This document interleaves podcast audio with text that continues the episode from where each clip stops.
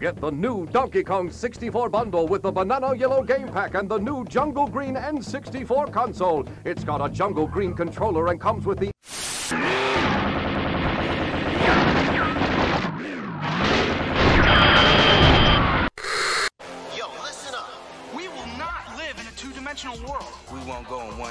direction. or seek what we can say.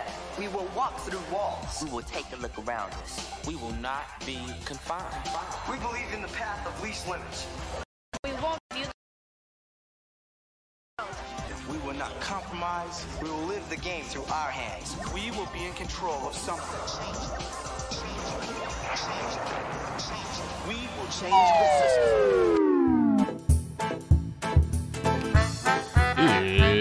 Ferret 64 with your host, Yummy the Ferret.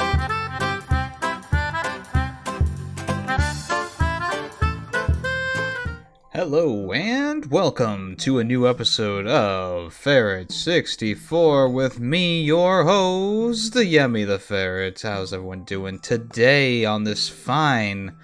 Well, I guess it's gonna be coming out Saturday. So Saturday, this is this episode's gonna encompass the week of the 31st. So uh, any any news that came out before, or uh, I should say, came out. Well, yeah. Any any news that came out this past week since the uh, last Friday is uh, going to be what we're covering today, including um, some games that I've been playing as well on the Xbox Game Pass for PC. Wow, Yummy, you, you're you're playing Xbox Game Pass on PC? Yes, I am. It's actually kind of worth it. But that'll come a little bit later. I just wanted to start this off by saying I apologize for the mic quality in the last episode and also how loud everything was in the video scheme of things.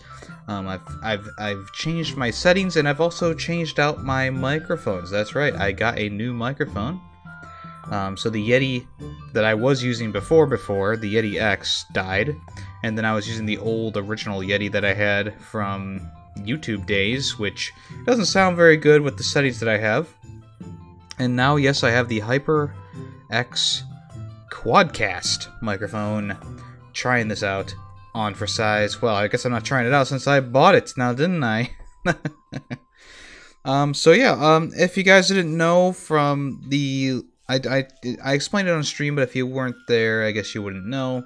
Um, the podcast is now going fully audio only, so it's going to be on Spotify and Anchor and all those places that Anchor wants to send it to.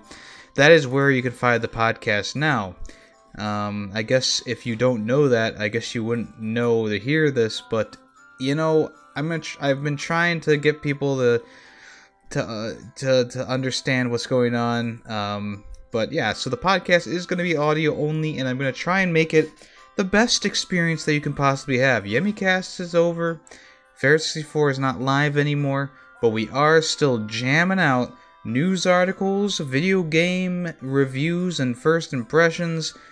And we're still having lots of fun here. That's right, I'm having a blast. Randy is tugging on his toy while I'm talking. Alright, so the first thing I want to talk about today is why my music didn't loop. Nope, it's looping actually. Just kidding. Oh, I got pranked. Get pranked, motherfucker. So the first thing I want to talk about today is uh, Carrion, which is a new game from Devolver Digital, and it's the reverse horror game where you play as a giant colom- conglomeration. Is that how you say it? Conglomerate of like tentacles or and slime and shit, you know. Um, and you go around uh, killing humans in various ways and getting power ups and going through this facility and trying to escape. And it is such a fun experience. It really is. It's it's probably one of my favorite games this year now. Um, it came out last week, and it went right to the Xbox Game Pass along with two other games that I'll talk about after this one. So, what's the main point of it? Like I said, your goal is to escape, um, and you can level, like, you can grow your character by eating humans. Um, if you get hit too many times by like bullets and stuff like that, uh, you will shrink in size and, and become less powerful. But there is also um, there's also a catch to that because being smaller comes with different powers than being large. Right, the smaller one has like this web that it can shoot out and, and tie uh, enemies up. It also can go invisible, which means you can get through like um, you know like security and stuff like that. There's also um, a different move with it. Um, oh, what's the move? I forget the other move with it, but there is another unique move for that one as well. The big one, the big version of the of the of the beast, is a power. It's it's pretty much just a punishing powerhouse, right? Instead of being able to web things, you can charge into things. Um, you can turn into a giant spike ball and and, and kill people with with spikes. You have an electric attack. No, you don't. You don't have an electric attack. I'm, I'm thinking of getting the electricity for the spike attack. I'm stupid. Um, but you can also control people's minds as well. Um, and there's other other things you get later in the game. I don't want to give everything away, of course. In the grand scheme of things, it is a bit of a shorter game compared to other things that I've played this year, but it is a very fun and lovely experience. It's a, it's a, it's a very nice package. I think twenty dollars is, is is a pretty good price for this, even though there's really only the story mode to do. There's not much ex- exploration can you can do in the long in the scheme of things, in the grand scheme of things. Um, but there is a enough to keep you going, and I think multiple playthroughs um, would work. Um, uh, but I, I think that you know most people are gonna play this and be one and done with it because there's really not much else um, to do in the game besides from the main story mode like I said, this it's not like the game has you know, um, you know, collectibles or, or an open world or, or anything like that. I mean, I, I mean, guess I, I guess it technically it does have an open world. It's just it's it's it's confined and there's like really no reason to go back to earlier areas because it's not like when you get a new power you have to go you know you, things open up in the area like you know five areas before you know it's it's usually in that same area that you do other things or maybe you go back one area it's one of those things because because this game can be a little bit confusing because there's really no like objective marker or anything like that. There's really no there's really no like navigation or anything that's like hey you need to go this way or hey now that you have this you can go do that. And i i like that about the game but also there's there was a few times where I was just like lost and I was just going around in circles not knowing exactly where to go and then I randomly found a door that I could open that I hadn't been in, before or I had forgotten about. Either it's it's one of those two things.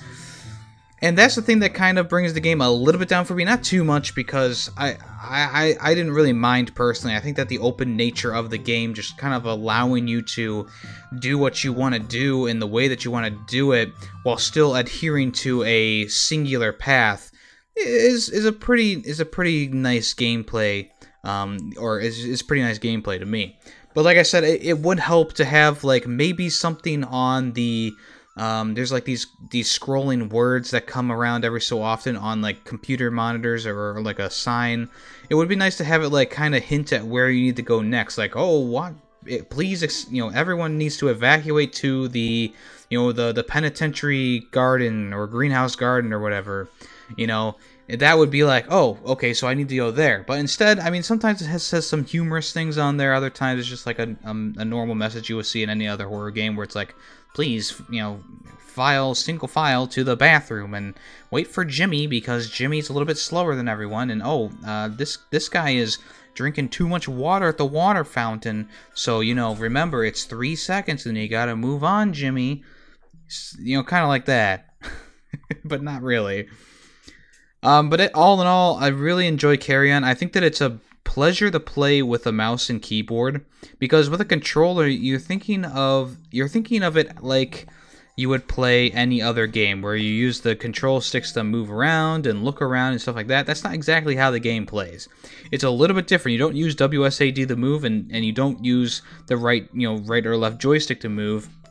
You essentially have a crosshair that you that you move around on the screen and you press like A or you press left mouse click or is it right? No, it's left. Left mouse click to move to that position, and and the and the creature kind of moves in its own way to get there.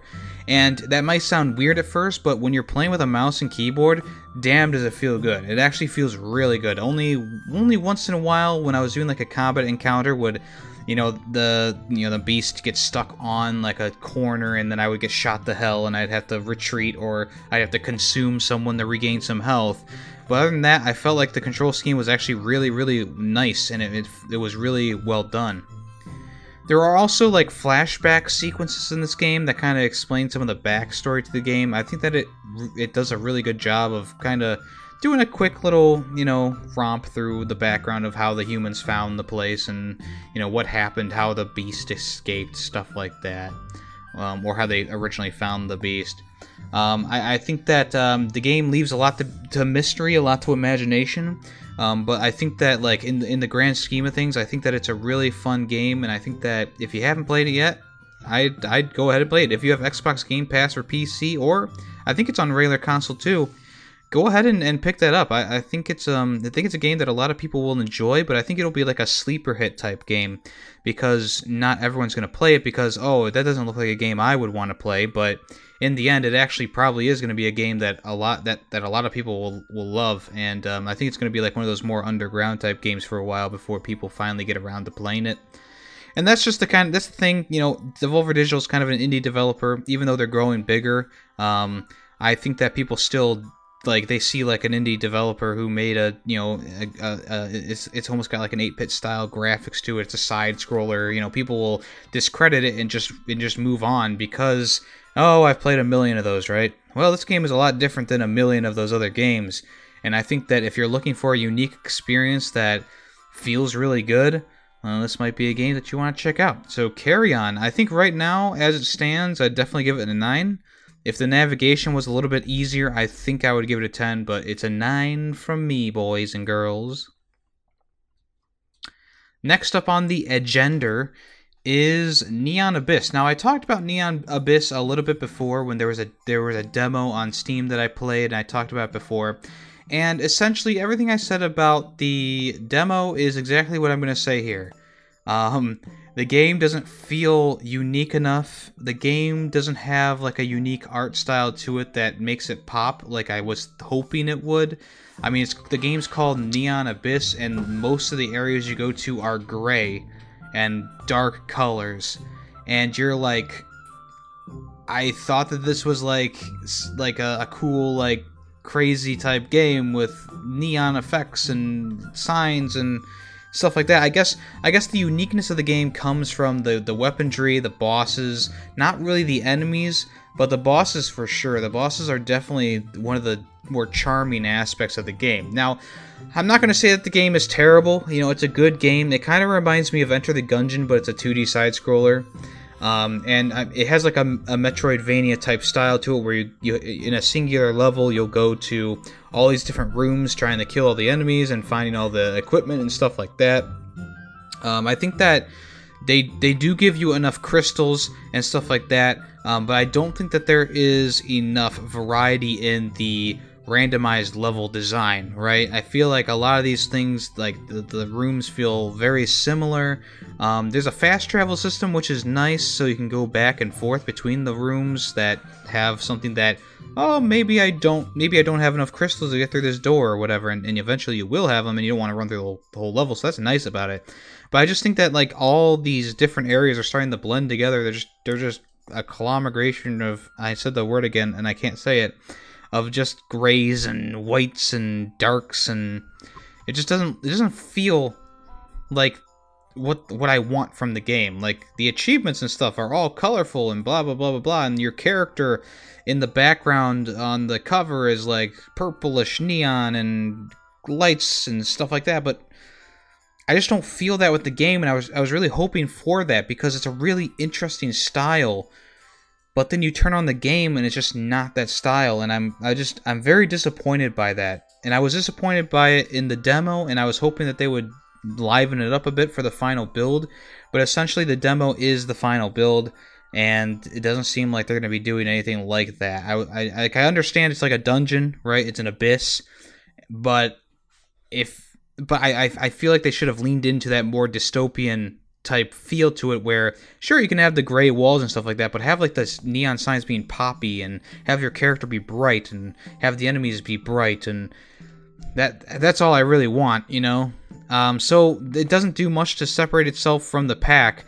Um, it does have the eggs that you hatch by collecting them and then they hatch after a few uh, areas you go through, and some of them don't have anything in them. Some of them have things to help you.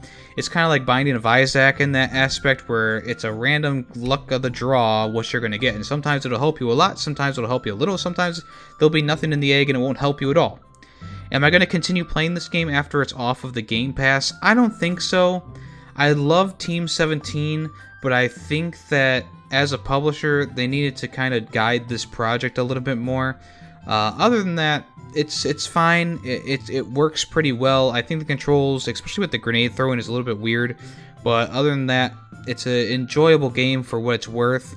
Um, I think that it just is missing the mark a little bit, in my opinion.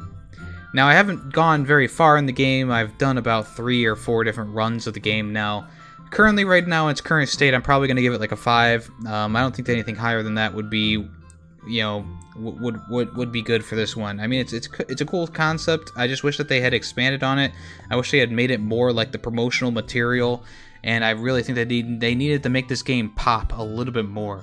Um, there are areas that do pop a little bit more, you know, but those are far and in between, and I was really hoping for something else. So.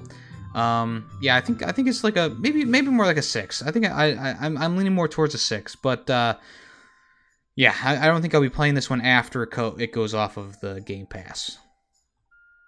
And then finally, on the new games that I've been playing this week, I'm not going to talk about Ghost of Tsushima yet because I haven't finished it, and I have nothing new to report from The Last of Us Part Two. Um, I just, uh, I've just, I've been, I've been lazy with my PlayStation gaming. Um, I've just been playing PC pretty much for the past few weeks. But anyways, The West of Dead. This is a game that I was interested in when I originally saw it, but it wasn't a game that I wanted to pick up right away because you know it didn't. I mean, it didn't look like a game that would be quite for me.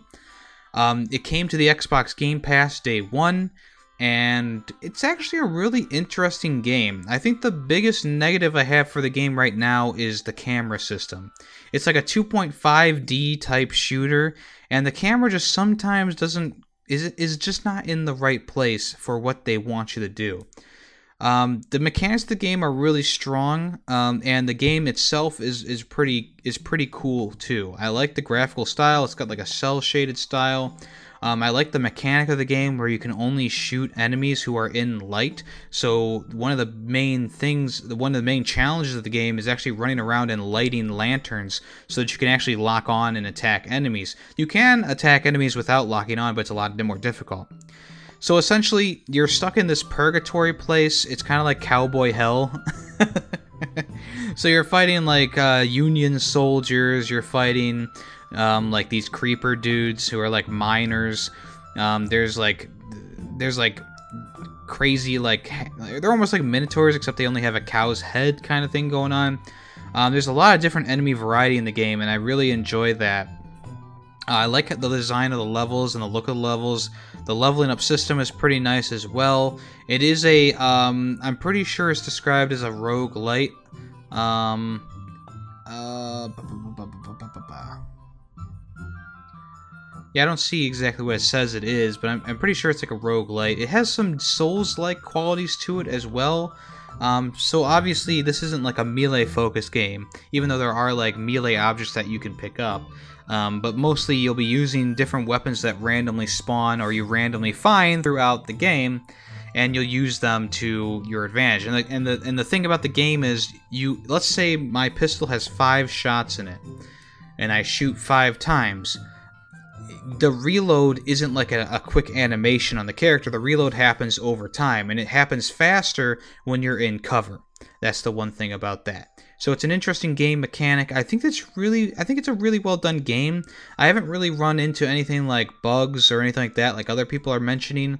But I, of course, haven't played through the entire game yet. I've just kind of completed the crypt, and I was doing the the one mission where you're hunting the the the, the, the, the priest or whatever the guy is um, and I died during that, and I had to restart.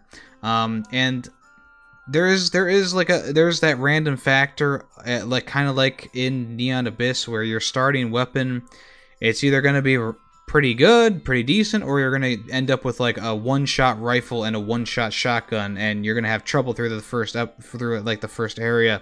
So it's really got that luck like a luck system in there. Um, but I think that overall, I do enjoy the game. I need to play a little bit more of it and get into it more, see what you know, see what's all see what's all going on in there. Um, and I think that all overall, the game is pretty well done, um, and I like the aesthetics of it. I I I I'm, I wasn't a big fan of the voice acting, especially for the main character, but other than that, it's been a fine experience, and I'm glad that um, it came up on the Xbox Game Pass so I could play it for free, play it for what it's worth, and then I probably won't play it again. But you know, for twenty dollars, um, I don't know if this one. It's kind of like the same thing as Carrion and Neon Abyss, where it's like. I know I didn't, I didn't actually mention this on Neon Abyss, but it's kind of one of those things. It's like it's it's a single player game it's straightforward. This one has more replayability, I think, than Carrion, but probably about the same amount of replayability as Neon Abyss. Um, being, you know, when you die, you start with a completely new loadout and blah blah blah blah blah. So, all in all, um, it's a good game. I'd probably give this one like an eight, an eight, or actually probably more like a seven and a half. I think a seven and a half is fair for this one.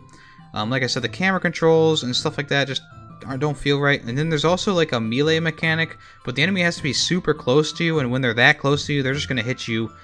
You know, it's just it's one of those things that like I wish there was a dedicated button instead of just putting my cursor over something and hoping that it's close enough for me to melee and stun them for a second so I can get out of there. But like I said, it's it's a it's a little bit of I mean it's kind of a I mean I don't know if it's a difficult game, but it's got some Souls-like qualities in there, like healing mechanic, uh, leveling up mechanics. Um, there's like bonfires that you rest at to save your progress if you want to, you know, exit out of the game and come back. Um, and then every time you die, you reappear in this bar that's in the game. And then w- when you go out of the bar, you collect your first weapons, and that kind of determines your run. Um, so yeah, uh, if you want to check it out, I'd check it out. All these games on Xbox Game Pass, like I said, it's like five bucks a month. You can't go wrong, especially because maybe you don't want to play these games, but right now just to kind of just kind of you know tell you like what's on this service halo like the whole master chief collection is on here. The, there's a game called grounded which is like a, a, honey i shrunk the kids type game. There's a game preview available to, to play. Um, there's also uh, new games and old games like golf with your friends is on here Carrion sea of thieves uh, football manager 2020 all the gears of war games um, Age of Empires Definitive Edition, Dead by Daylight, Sunset Overdrive, A Plague Tale Innocence, Alan Wake. I mean, the list goes on and on and on. So if there's a game that you're thinking of playing, like Blair Witch or Bleeding Edge, but you don't know if you want to buy it right away, like Bloodstained Ritual of the Night and stuff like that, five bucks to play all these games is a damn good deal. And I'm I'm not affiliated with them at all. Fuck, I hate. I, I I I disliked the Xbox One. I hated the Xbox One through my entire through the entire current generation. But dang, if they did not sell this Xbox Game Pass so well, you know, it is a very very good. Even has Fallout 76 on here. Well, damn. All right, that's enough of jerking off Xbox. We're about to kind of. Uh, crap on them a little bit. So the Xbox Game Showcase came around. Um, I think all in all, this was better than obviously the Nintendo Direct Mini that came out last week.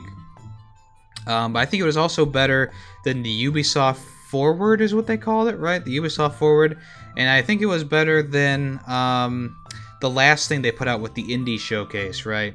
Uh, this was definitely one of the better things that Xbox has done.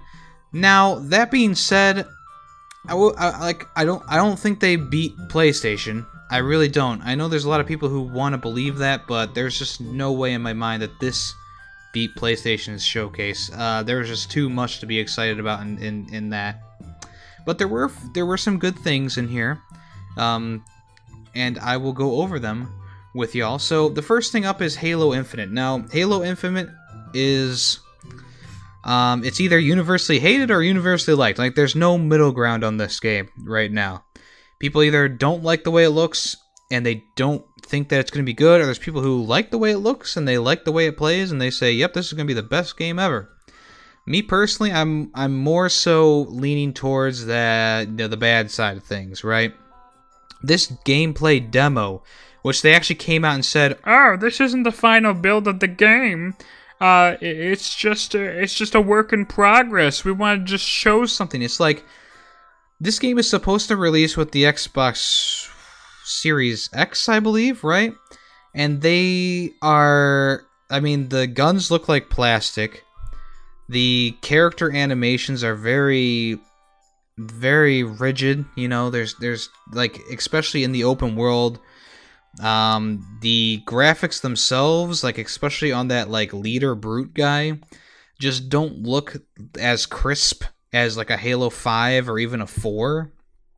Um I think the guns just look very generic, like they don't have any personality really to them. I also don't like the redesign of the assault rifle and the pistol.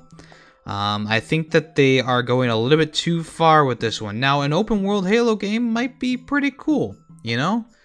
I'm not gonna knock it till I try it, of course. But the way that the game's looking right now, it kind of looks like it's going to be like a Destiny Halo kind of thing, right? Which is funny because Bungie was a part of the Halo developers. So it's it's a very mixed bag. Um, because like the cinematics and, and story and stuff like that have people really captivated, you know.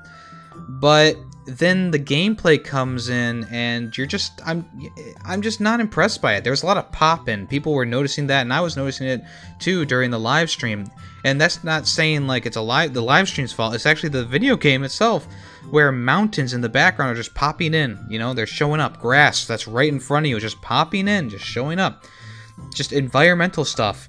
And you would think that if they wanted to show off the game and show how it's going to run it, blah blah blah blah blah blah, wouldn't you get a better build of the game or or be in an area that, that you're that you're you're comfortable with? But if this is the best that they have for the game to show off for the game, that's kind of concerning. Especially if there's supposedly the you know holiday 2020 release you know, alongside the Xbox Series X, Microsoft is probably pushing this team so hard to be like, we need a Halo to launch with this system. That's that's probably what they're cramming into their heads. They're like, we need this Halo game, whether it's finished or not. you know? So I don't blame 343 actually right now. I think I'm mostly blaming uh, Microsoft because they're probably really, like I said, they're probably pushing them so hard to get this game out in time for holiday, in time for the console release. And that's just not going to make a good game. Like I said, I don't want to knock it till I try it. I'm pretty sure it's coming to um, the Xbox Game Pass, like day one, which is a pretty big gamble for them. Um, everyone's gonna be able to play it who has the Xbox, you know, subscription that's pretty that's pretty interesting. Yuck. All right. Other world premieres. As dusk falls which is a interactive drama. Um, it's a studio comprised of some veterans um, of the of the gaming blah blah blah blah blah. Um, it's a multi-generational story set in the american southwest about resilience, sacrifice, and how the mistakes of the older generation transmit to the younger.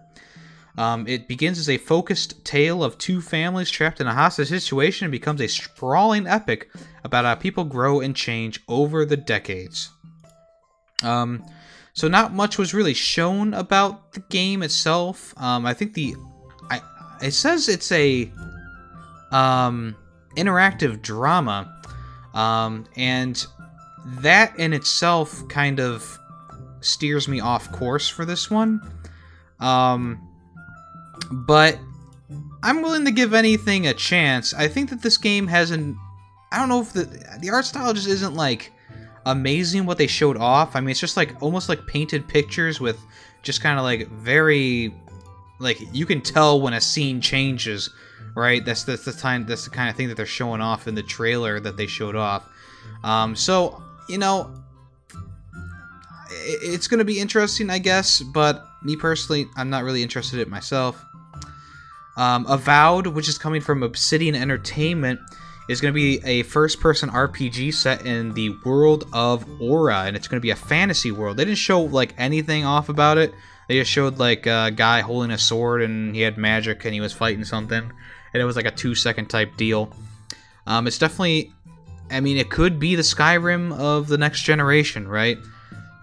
But Bethesda's been dragging their feet and they've been making subpar games for a little while now, and I think that Obsidian is gonna come in and be like, hey you remember that Outer Worlds game? Well, now we're coming at you with a fantasy RPG that's going to trump anything that Skyrim did in the past. And Bethesda's going to be like, oh shit. I think I just peed a little. Fable. Fable is coming back. They will not let this series die, especially after the third game was so abysmal. Um, but uh, they showed off this like cinematic trailer for it. It's going to be developed by Playground Games for the Xbox Series X and Windows 10, and it will be coming to Xbox Game Pass uh, when it launches. Not much is known about the game yet, but you can you can bet your hiney that this is going to be a very it's going to be a very um, talked about game. Whether it's negative or positive, that's for the future to tell.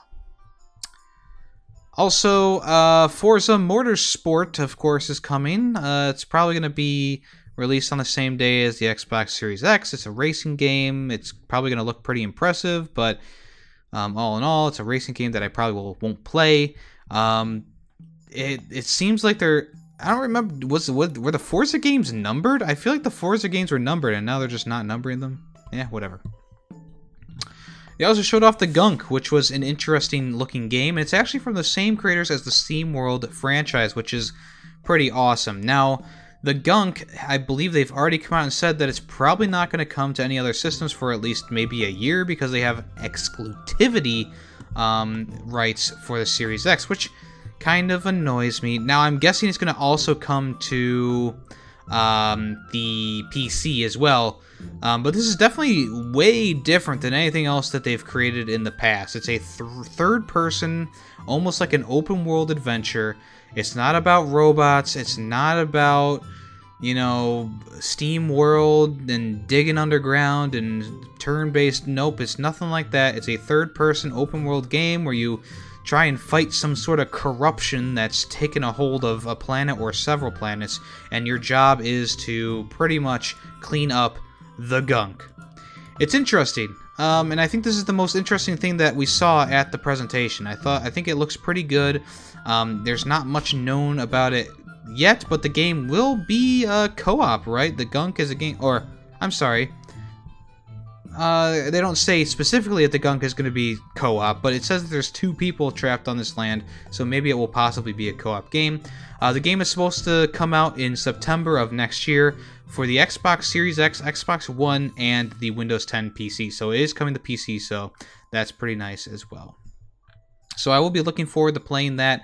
I love Image and Form. They made my favorite game from last year, which was SteamWorld uh, Quest, and uh, yeah, um, we'll uh, we'll see what that brings in the future.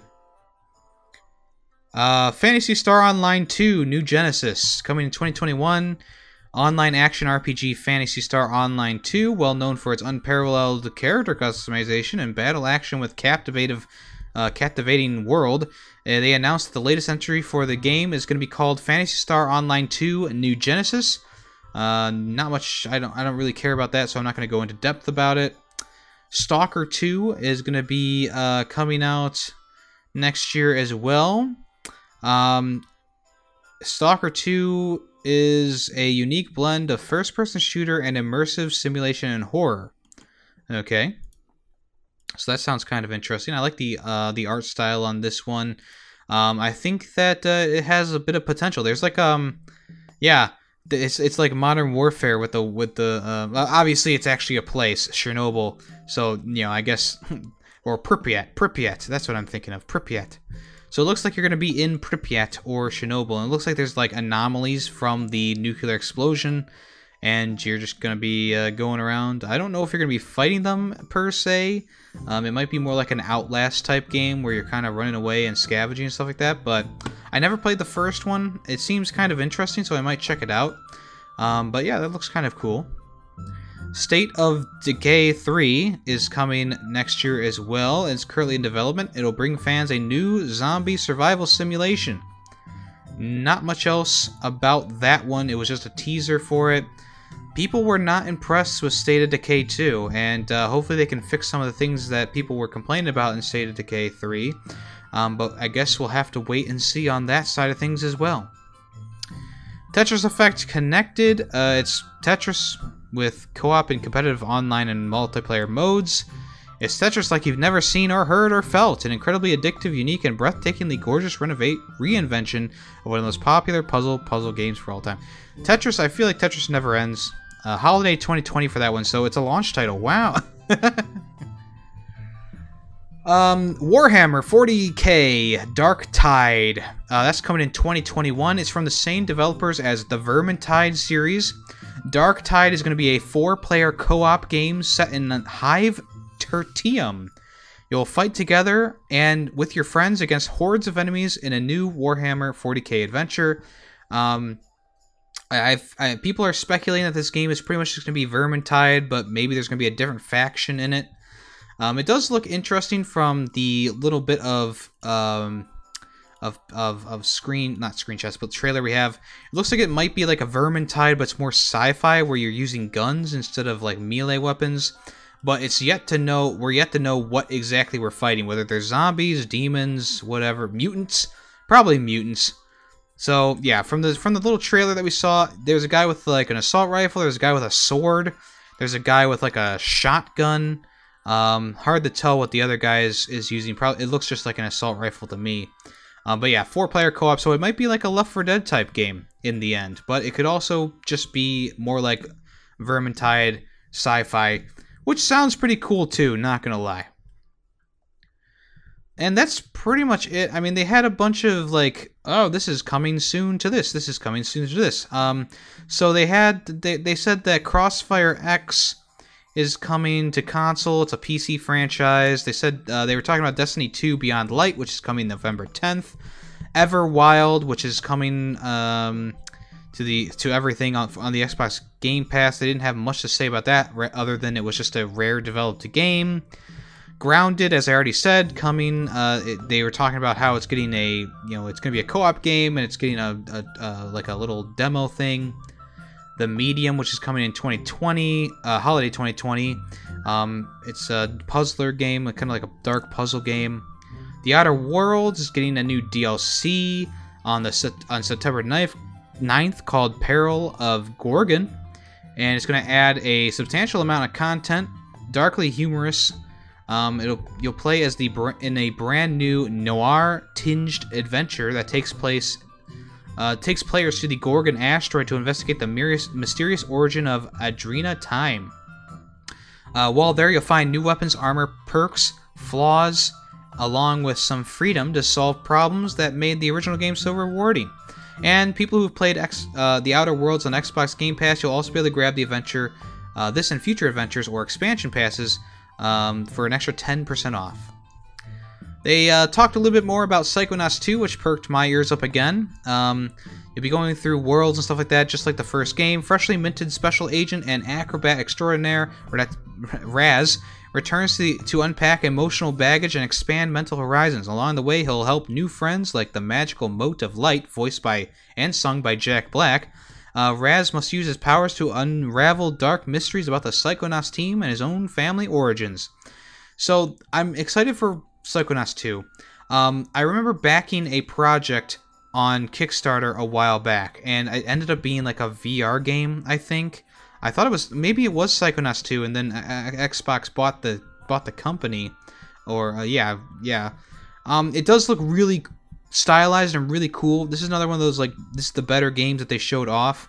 Um, it, it, does look like they're keeping like that same similar dream style to like the the mine stuff. We didn't see anything like in the in the real open world really, um, but it does look it's, like it's going to be a pretty cool adventure.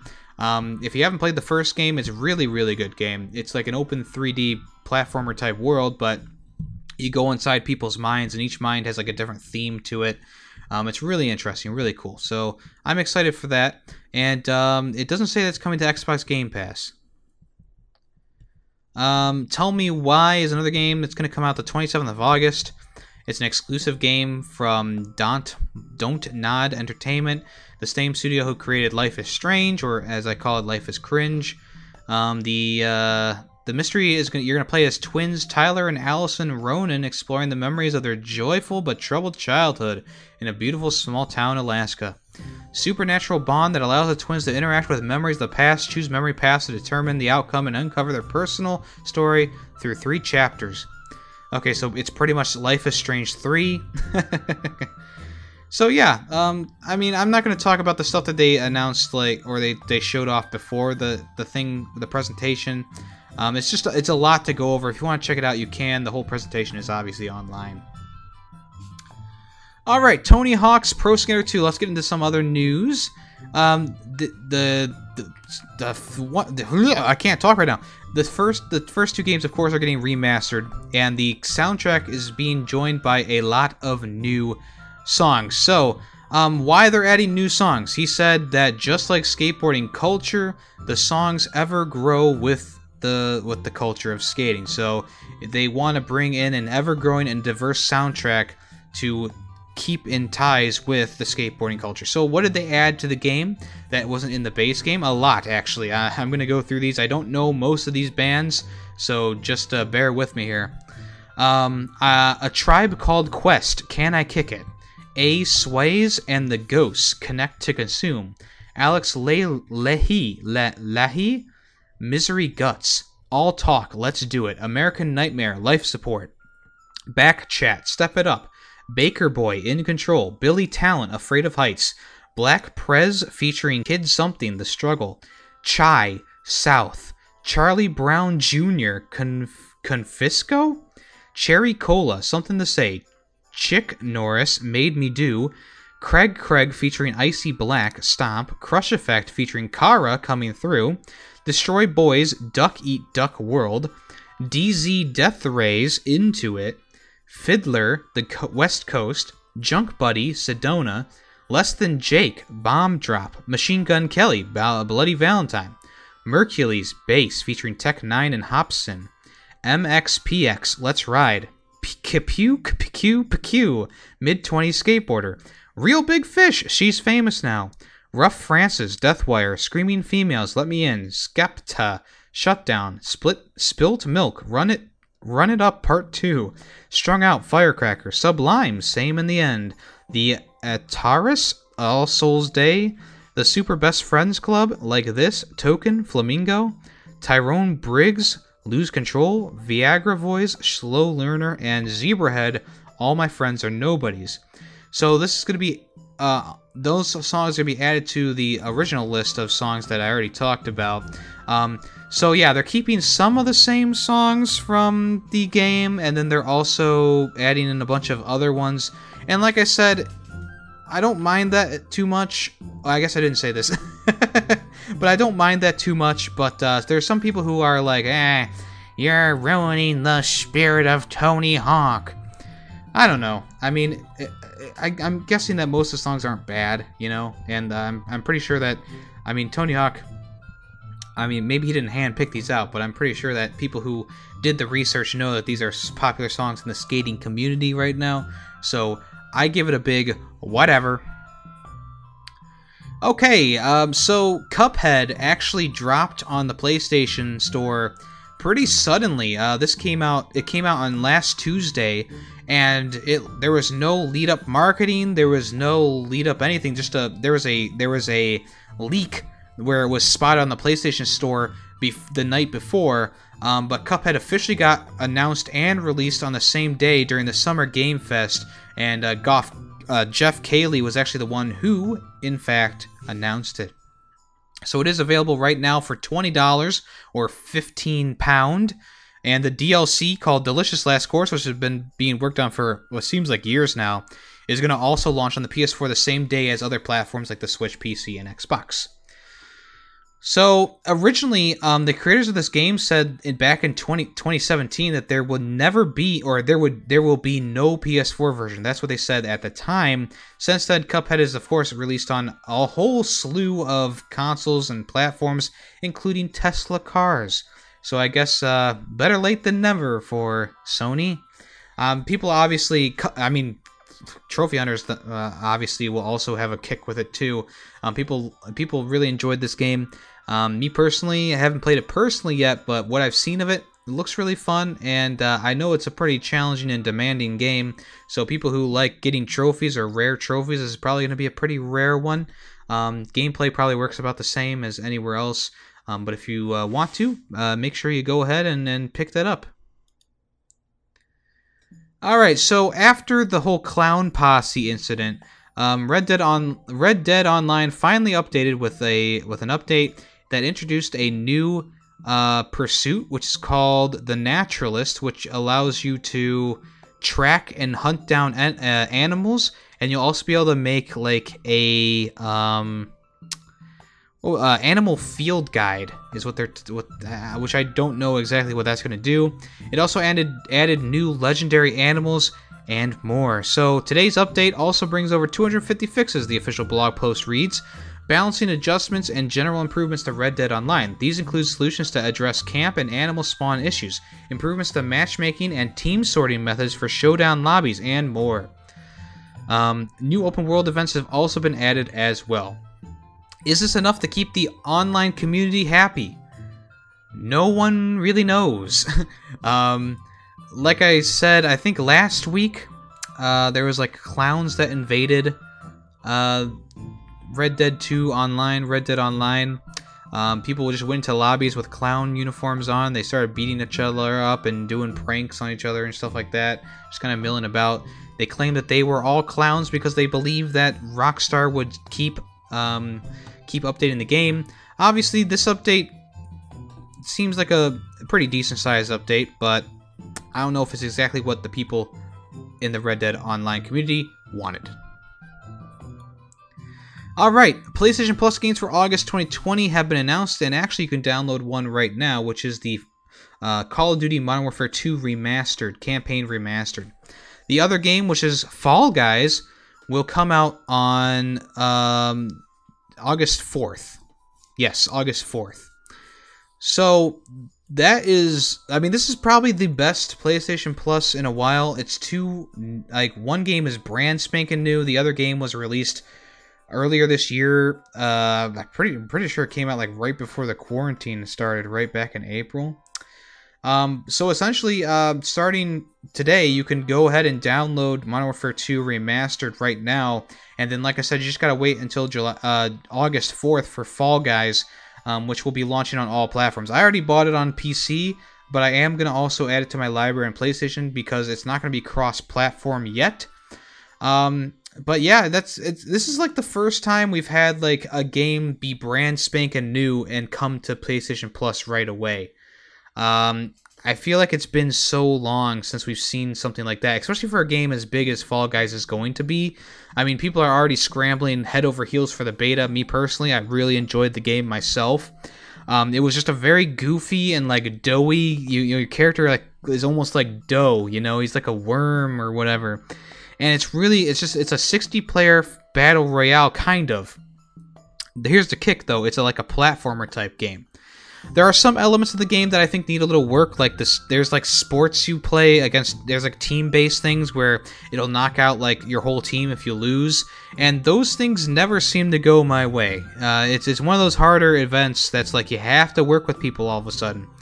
And and everything else is like an obstacle course you go through the first like x amount of people through the finish line move on to the next round anyone left in the in the you know in, in, you know anyone left on the map just get eliminated it's a very interesting concept and it's a really fun game and if you haven't played it yet and if you want to play it you're gonna have to find a beta code for it which is only gonna run through the weekend so uh, once the game is officially released on tuesday I'm sure that it's to be one of the most popular games, and it's probably to be a lot of people's game that they play a lot during the year, especially because it's coming to PlayStation Plus right away. That's that's one of those things that's like that kind of solidifies that this game will be played by thousands upon thousands of people And I'm pretty sure that all the beta stuff going on is also going to give them a lot of sales too. And I think they deserve it. Like I said, Devolver Digital is one of my favorite freaking developers. They've already made one of my favorite games this year, Carrion, and now they're making another one that's probably going to be up there as well. So if you want to check it out, um, like I said, it will be free on PlayStation Plus, or if you want, if you can sneak a beta code, um, there's lots of creators giving them away, including the official Twitter themselves. And if you can't, if you can't get anything, um, just uh, you know, trust me when I say that Fall Guys is a game that anyone can really play. It's goofy, it's funny, and uh, it's a lot of fun.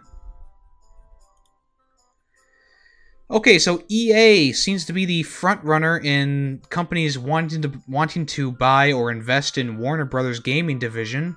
Um, there were a few other companies looking into it, like Activision, Microsoft, and Take Two Interactive, but right now EA might be the one to make the first move. So, during the company's latest latest financial call, the CFO Blake Jorgensen hints that the acquisition could be under serious consideration. Um, he he suggests that it will be a big asset uh, getting the Warner Brothers gaming division on, and he's also quoted as saying he's more interested than ever in acquiring new talent. Well, obviously, you don't want to read too far into his comments, they're just small little snippets. It's probably easy to believe that they are looking into maybe striking a deal with Warner Brothers to buy the gaming division.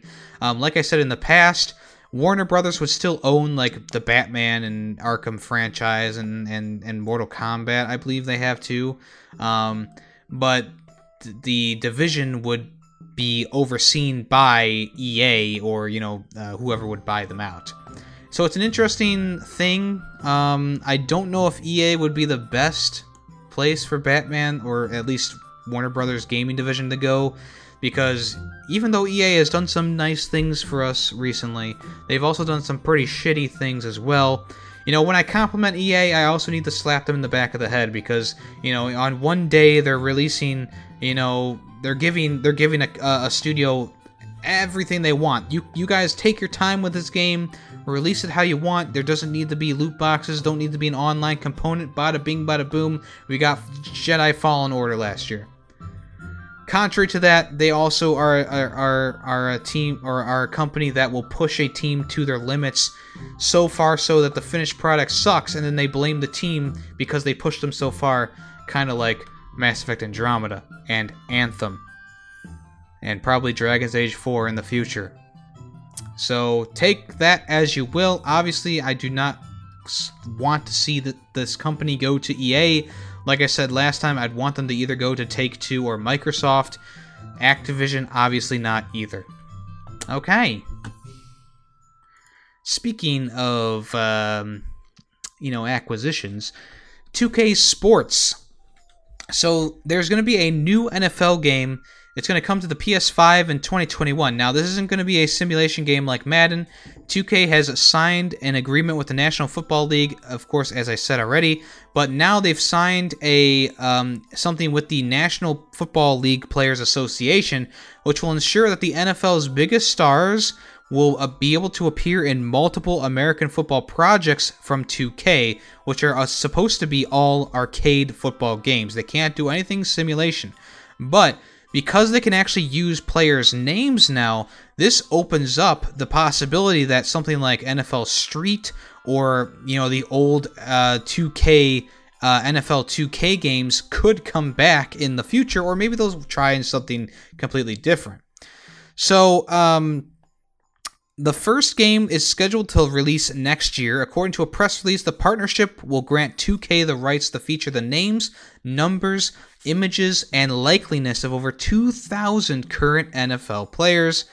Um, and like I said, if you missed the previous announcement, EA Sports they retained exclusive rights for the next five years to do simulation NFL games, while NFL 2K is most likely uh, only going to be putting out arcade themed games for the foreseeable future. And like I said, the last game they put out was that NFL 2K game and uh, I'm, I'm wondering if also they're going to maybe think about bringing back the street games because those games were really fun. We haven't had one since NFL Street 2. Um, so it would be interesting to see that franchise or that type of game come back because those games are ones that people really, really enjoy. Now, I think that the arcade games are going to be probably better than the Madden games, to be honest with you. Um, the Madden games, as you guys know, I don't want to talk about too long because I go into several rants throughout the podcast talking about Madden. They've just gone downhill so much that um, it's hard to believe that they retain the rights to the uh, Madden franchise. And um, it just seems like a big flop for the NFL to keep throwing money at these games. And obviously, because they said next five years, which means the next five games, that means that they won't be doing what I want them to do, which is have one game released for the next generation and just update that one game until there comes a time when the graphics, when the physics, when the engine can be updated enough that you need to release a new game. And unfortunately, it doesn't look like they're going to be doing that. But with the NFL 2K stuff, maybe we'll see something a little bit different and maybe it'll sway people to buy more so those 2K arcade games. Okay, so Splinter Cell is coming back. You heard me right. There it's coming back. Sam Fisher will be back in a new Netflix series which uh, people have been going wah wah to because everyone and their mother has been asking for a new Splinter Cell game, but it doesn't seem like Ubisoft wants to do that. They keep bringing Sam Fisher back for like little cameos, maybe a mobile thing here or there, but they've officially decided to go with a Netflix series. So, as reported by Variety, the TV series is going to be an anime styled affair, and Der- Derek Kolstad is on board as a writer and executive producer. Um, he also did um, writing for John Wick, uh, the actually the entire John Wick movie franchise. So the series has been picked up for about 16 episodes, which is going to be two seasons. Other than that, there's not much to know about the series. Um, fans may ex- may want to expect something completely different than what the series has offered, with like stealth and stuff like that, or maybe it will stay true to its series. Who knows? And maybe this is the dawn of a new game in production as well to go to coincide with the TV series. Who knows? Maybe they're gonna judge whether to make another, you know, Splinter Cell game if the, you know, the Netflix series does well. It's hard to say. Okay, so Nioh 2 has new DLC, which is out now for about 10 doll hairs. It's called The Tengu's Disciple. This is the first of three pieces of DLC for Nioh 2, and this one is launching, of course. It's already launched on, on the, the, the, the PS4 store. And it's it's gonna have story elements, new weapons, and all that stuff. So the listing states travel to new coastal region of Yashima Oh Yashima, yeah, that's a that's a song by the Flaming Lips, um, and go back in time to the final years of the Heian period. There you'll meet new allies, face fearsome yokai, and discover the connection between the legendary Soamaru and o- Otakamaru. The DLC will unlock access to more than 10 new missions across three different stages, more unique bosses and yokai, and an all new weapon type named the Split Staff with two more content packs to come in the following months. Um, so yeah, it seems like this is a pretty big DLC. Um, I'm wondering how the bosses are going to be because a lot of people love the bosses in the Nioh games. So it's going to be interesting to see the new bosses they cook out. It's going to be interesting to see the new areas and the new enemies. And uh, hey, maybe we'll see some old old enemies return as well. I guess we'll have to play it and find out. Um, of course, I'm I, I have not started Nioh 2. I played a little bit of it. I have not gone very far in it. I I've sort of pseudo given up on Nioh 1 for the moment while I play other things, but I will get back to them in the future. Trust me on that. Believe it. All right, so Fight Crab. The developer of the game is coming out and telling uh, telling everyone why the game is about crabs fighting with various weapons. If you don't know what this game is, uh, pretty much you play as giant crabs and crustaceans, and you wield weapons, or in some cases you don't, but you fight in like cities and stuff like that. So, you know, you'll see like crabs with dual wield revolvers, a chainsaw, swords, etc., etc. So, um, uh, when asked about the concept, uh, the Japan based indie developer uh, Masafumi Onuki explained how the idea was to make a physics based game and crabs were simply the best fit for it. He's quoted as saying, I wanted to make a physics based fighting game along the lines of Totally Accurate Battle Simulator or Gang Beast. But when you have physics with humanoid models, they always come out unstable and it turns into a, ga- a gag game. Crabs, on the other hand, are flat and have lots of legs, which makes them perfect for something like this, and it frees up the arms for more in depth control. It wasn't just this reason that crabs were selected because they're cool as well, according. Oh, it's that's not the only reason they were they were selected. Uh, he said that they are cool as well. That's why he selected crabs and stuff like that. Inspiration was also taken from a mixture of kaiju movies such as Godzilla and Pacific Rim, anime and nature documentaries also featuring crabs. Fight Crab is going to come out on the 15th of September, and it looks like it's going to be a very. I mean, he's he's saying that those games are too goofy, but or gag games, quote unquote.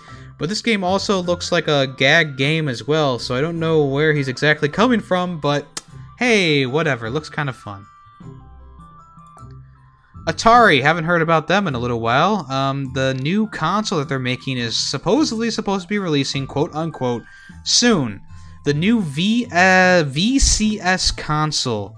Um, so, uh, in a interview with Medium, Chief Operating Officer of Atari, Michael Arzt, came out and answered some questions about the machine, the hardware, and the company's visions for the living room.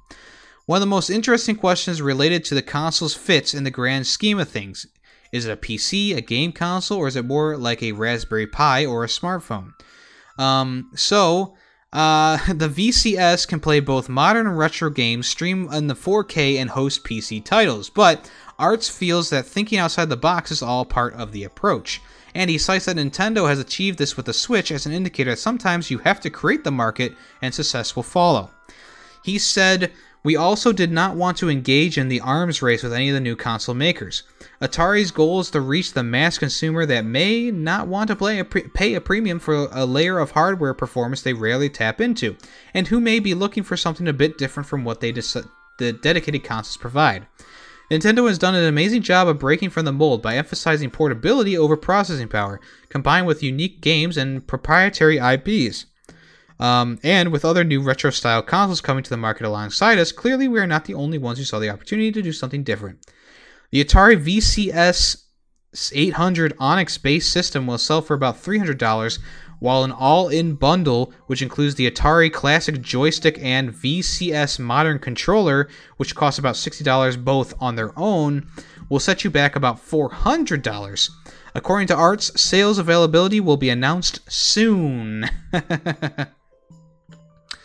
yeah, I don't know how well this is gonna sell. Um, it's just one of those things. That's like, why? What? What is this going to be? You know, what? What? What are they doing? I don't understand. Atari games haven't been that great. Like, what's the last Atari game that even came out? Atari games. Pong. Uh, gee, I don't even know. Uh, they, they, I mean, 2011 seems to be like the last date that I'm seeing right here is the last like published game from them. Oh, there's 2014. Um, let me type new Atari games. Ah, Roller Coaster Tycoon Adventures, Tempest 4000, Pong Quest. Uh, Deer Hunter, Atari Flashback Collection. So yeah, it's, it's not like they're really pumping out games, you know. Oh, look, you can buy a Halo Deluxe Arcade for $15,999. okay, so yeah, I don't think there's going to be a real reason to even buy this, especially if it's like going to play Atari games. Like, I played that Tempest 4000 game, it sucked. Pong Quest has mixed reviews. Roller, Roller Coaster Tycoon Adventures. I don't even know what that game is. Apparently, came out last year or two years ago. Um, Atari Flashback collections are collections of good games, but they've released them so many times. Like, why? Um, I don't even know what these other games are that are on here. So yeah, um, might be a bust. Probably gonna be a bust. Okay, uh, PGA Tour 2K21 is going to use some impressive mapping technology to bring courses to life. Um, so in a uh, video that was posted on their official channel, PGA Tour 2K21 gave us an inside look of how the state-of-the-art mapping technology is going to be used to bring real-life courses into the game. The development team at HB Studios have partnered with Terra Imaging to, to capture the process detailed aerial drone footage of each course. These drones will capture nearly every real life detail of these intricate courses right down to the one centimeter of accuracy, and then convert the data to 3D images for HB Studios developers to recreate in game. A press release covering the vi- covering the video notes that each course takes HB Studios several months to build. Sean West, who is the senior producer of the company, says, "Our goal is to make PGA Tour 2K21 in-game TPC courses recreations are detailed as possible, so it feels like you're actually playing the course alongside the top PGA Tour pros. To see professionals play these courses on TV and then watch one each one come to life as a playable co- course within the game is an incredibly cool process to see. So far, the 15 licensed courses are going to be the Atlantic Beach Country Club, Copperhead Course, East Lake Golf Club, Quail Hollow Club, Riviera Country Club, Boston, Deere Run, Louisiana, River Highlands, San Antonio, Sawgrass, Scottsdale, Southwind, Summerlin, and Twin Cities so far have been announced. Um, 2K21 comes the 21st of August, so we'll know exactly how detailed they are in the near future. Alright, let's move on to the games that are coming soon. Uh, so, this game is called Worm Jazz, which is going to mix Bomberman with Snake and it's going to come to the Switch and other consoles. Let's take a look at this. Now, you know, I don't like the sound effects. Um, seems a little weird. Looks like this little worm... Okay, so it's definitely doing like a snake-type thing, where it's eating the dots and growing. And there's a golden apple in front of this worm that looks really weird. Bricks are coming up to encapsulate the arena, and it looks like he's gathering a power-up to... He's got two power-ups now. Um, and he just exploded it. So it looks like... So let me just describe it. So it looks like you grab a red dot and you grab a green dot. And the green dot is like a life, and the red dot is a bomb. So you want to make sure that you get somewhere safe um, there's little buttons on the ground that you press to, to do the bomb, and then you continue on as your worm from the green spot. So it's kind of weird, kind of weird. Um, the uh, the create the founder and sole developer named Yu He said it's certainly not a coincidence that this game was conceived at a game jam. In many ways, Worm Jazz feels like a lot feels like a jam session. I think it's important that this game is instantly familiar, but at the same time open to new elements that mix things up. So, yeah, I'm not sure how original this idea truly is. I think there's already some games on Switch that are kind of like this. Um, but this game comes out. Um, oh, it's to be determined, so he hasn't set a release date yet. But like I said, it's like a Bomberman Snake game, and it looks like you press a button on the ground and you explode a part in your body, and then you revive yourself at the green spot on your body, and you continue from there. So, kind of interesting. Demon's Tilt is going to be a 16 bit pinball game, and it's out actually right now. Uh, it came out the 28th. It's a pin. It's pinball action. Oh boy. So it looks. I mean, it's very stylized. It's got like an 80s kind of vibe to it, and you're essentially playing pinball on like a changing environment. It also looks like it has like um it seriously looks like it's almost like a bullet hell, almost, too. But it's a pinball game. It's got some nice visuals. Um, it looks like there's occult stuff in it as well. Um, but it's definitely set up like a normal pinball type game too, so it's not like it's that crazy. So Demon's Tilt um, is due to come out today. Uh, it came out the July 28th. It's um, its heavy metal aesthetic and ear-splitting sawtooth soundtrack, as well as tons of modes for flipper aficionados. Prepare to unlock the secrets of the Cathedral Dark Ritual and do battle on the leaderboards in Demon's Tilt. So it looks like a very stylized game, like I said. Um, it's definitely something that pinball people will probably really attach themselves to because it looks a little, it looks a lot different than what you would normally see, like uh, you know, in, in a pinball game. Um, the last pinball game I played was Yoku's Island Express, and y'all know I love that game. This game is not exactly like that. It's more of a, it's more of like what you would expect from a pinball game, but definitely looks like it has some unique things to it to make the game a little bit more unique. um, Shakes on a Plane. It's gonna bring Overcooked style co-op chaos to the Switch in November. Let's take a look at that. 30,000 feet high. So it does look kind of like Of. Overwatch in some, not Overwatch, Overcooked in some ways. One cabin crew. So it looks like you're playing as like a host on a on a flight, and you're You tame the chaos? okay. So it looks like each. Oh my gosh, it's hard to. on a plane. Coming to PC and Nintendo Switch. November 12th is coming out. So let me let me read about this one cuz I'm kind of confused about it. So, um players work together 30,000 feet above the ground with coordination and good teamwork to encourage at all times. It's got a perfect touch of humor common in many of our games along with compelling storyline perfect for anyone craving something more offbeat, says Stefan Mersinknek, who is the CEO of Ensemble Entertainment. We're anxious to get this into the hands of the, of the fans and casual players alike. So, in a press release, this says dangerously difficult. No matter how unreasonable the ungrateful the passengers are, how, or how outlandish their demands may be, the cabin crew must make it work. Every attendant has a job to do, no matter how vile. Quirky co-workers. Each attendant in the crew has a different outlook on life, and in turn, a unique special ability. Take Mr. Yerman, for example. He was fed up with life as a prison guard, so became a flight attendant, and as a natural next step, he's also a passionate knitter. Okay. Fine dining. As everyone knows, airline passengers will only accept the best of the best when it comes to in flight cuisine.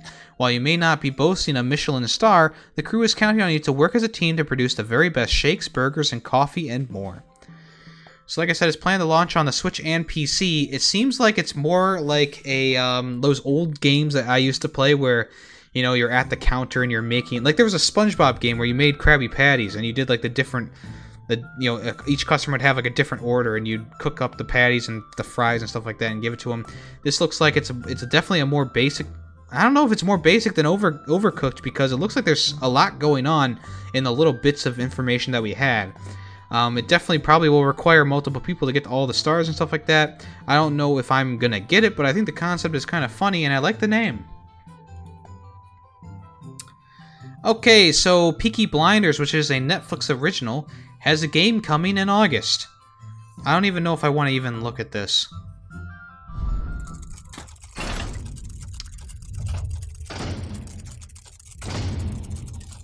My name is Thomas Shelby. All right, so it's a top-down, top-down game. It looks like. Maybe that was just a cutscene. I don't know. But that could never be done. Peaky Blinders, Mastermind. Arthur and I, we differ in our approach. Things always more direct. Uh, it's hard this. Okay. Okay. I realized that everything can change. They're showing like scenes from the show, and then they're showing scenes from the game, and the game looks pretty bad. Military precision. Yeah, lead the Peaky Blinders. Alright, I don't want to get copyright strikes. So essentially, it is a top down brawler. That is literally it. Um, so it's coming from FuturLabs, who also made Velocity 2X. Um, it's um, it's a puzzle adventure top down beat 'em up based off of BBC's hit TV show Peaky Blinders. It's going to be available the 20th of August for $25. Jesus, dude. I don't think that Narcos game was that much, and that one sucked too. Damn, they, ah, they're not going to sell many of those, especially, oh my gosh. $25. That is outrageous. I'm moving on real quick. Okay, last thing for today is called Naught, which is a. It's kind of like Limbo in some aspects. Uh, let me watch the trailer here again. But essentially, uh, you play as like this cat-like creature. It's a 2D indie platformer, and um, essentially it has like this weird thing where the world moves around what you're doing. So it's like a platformer where you control the world mate world, and then you also are controlling your character. Kind of reminds me of something that happened in Limbo in one of the sections, um, except the world is kind of moving freely with you. Um, it's twenty dollars, and it's actually already available on the PlayStation.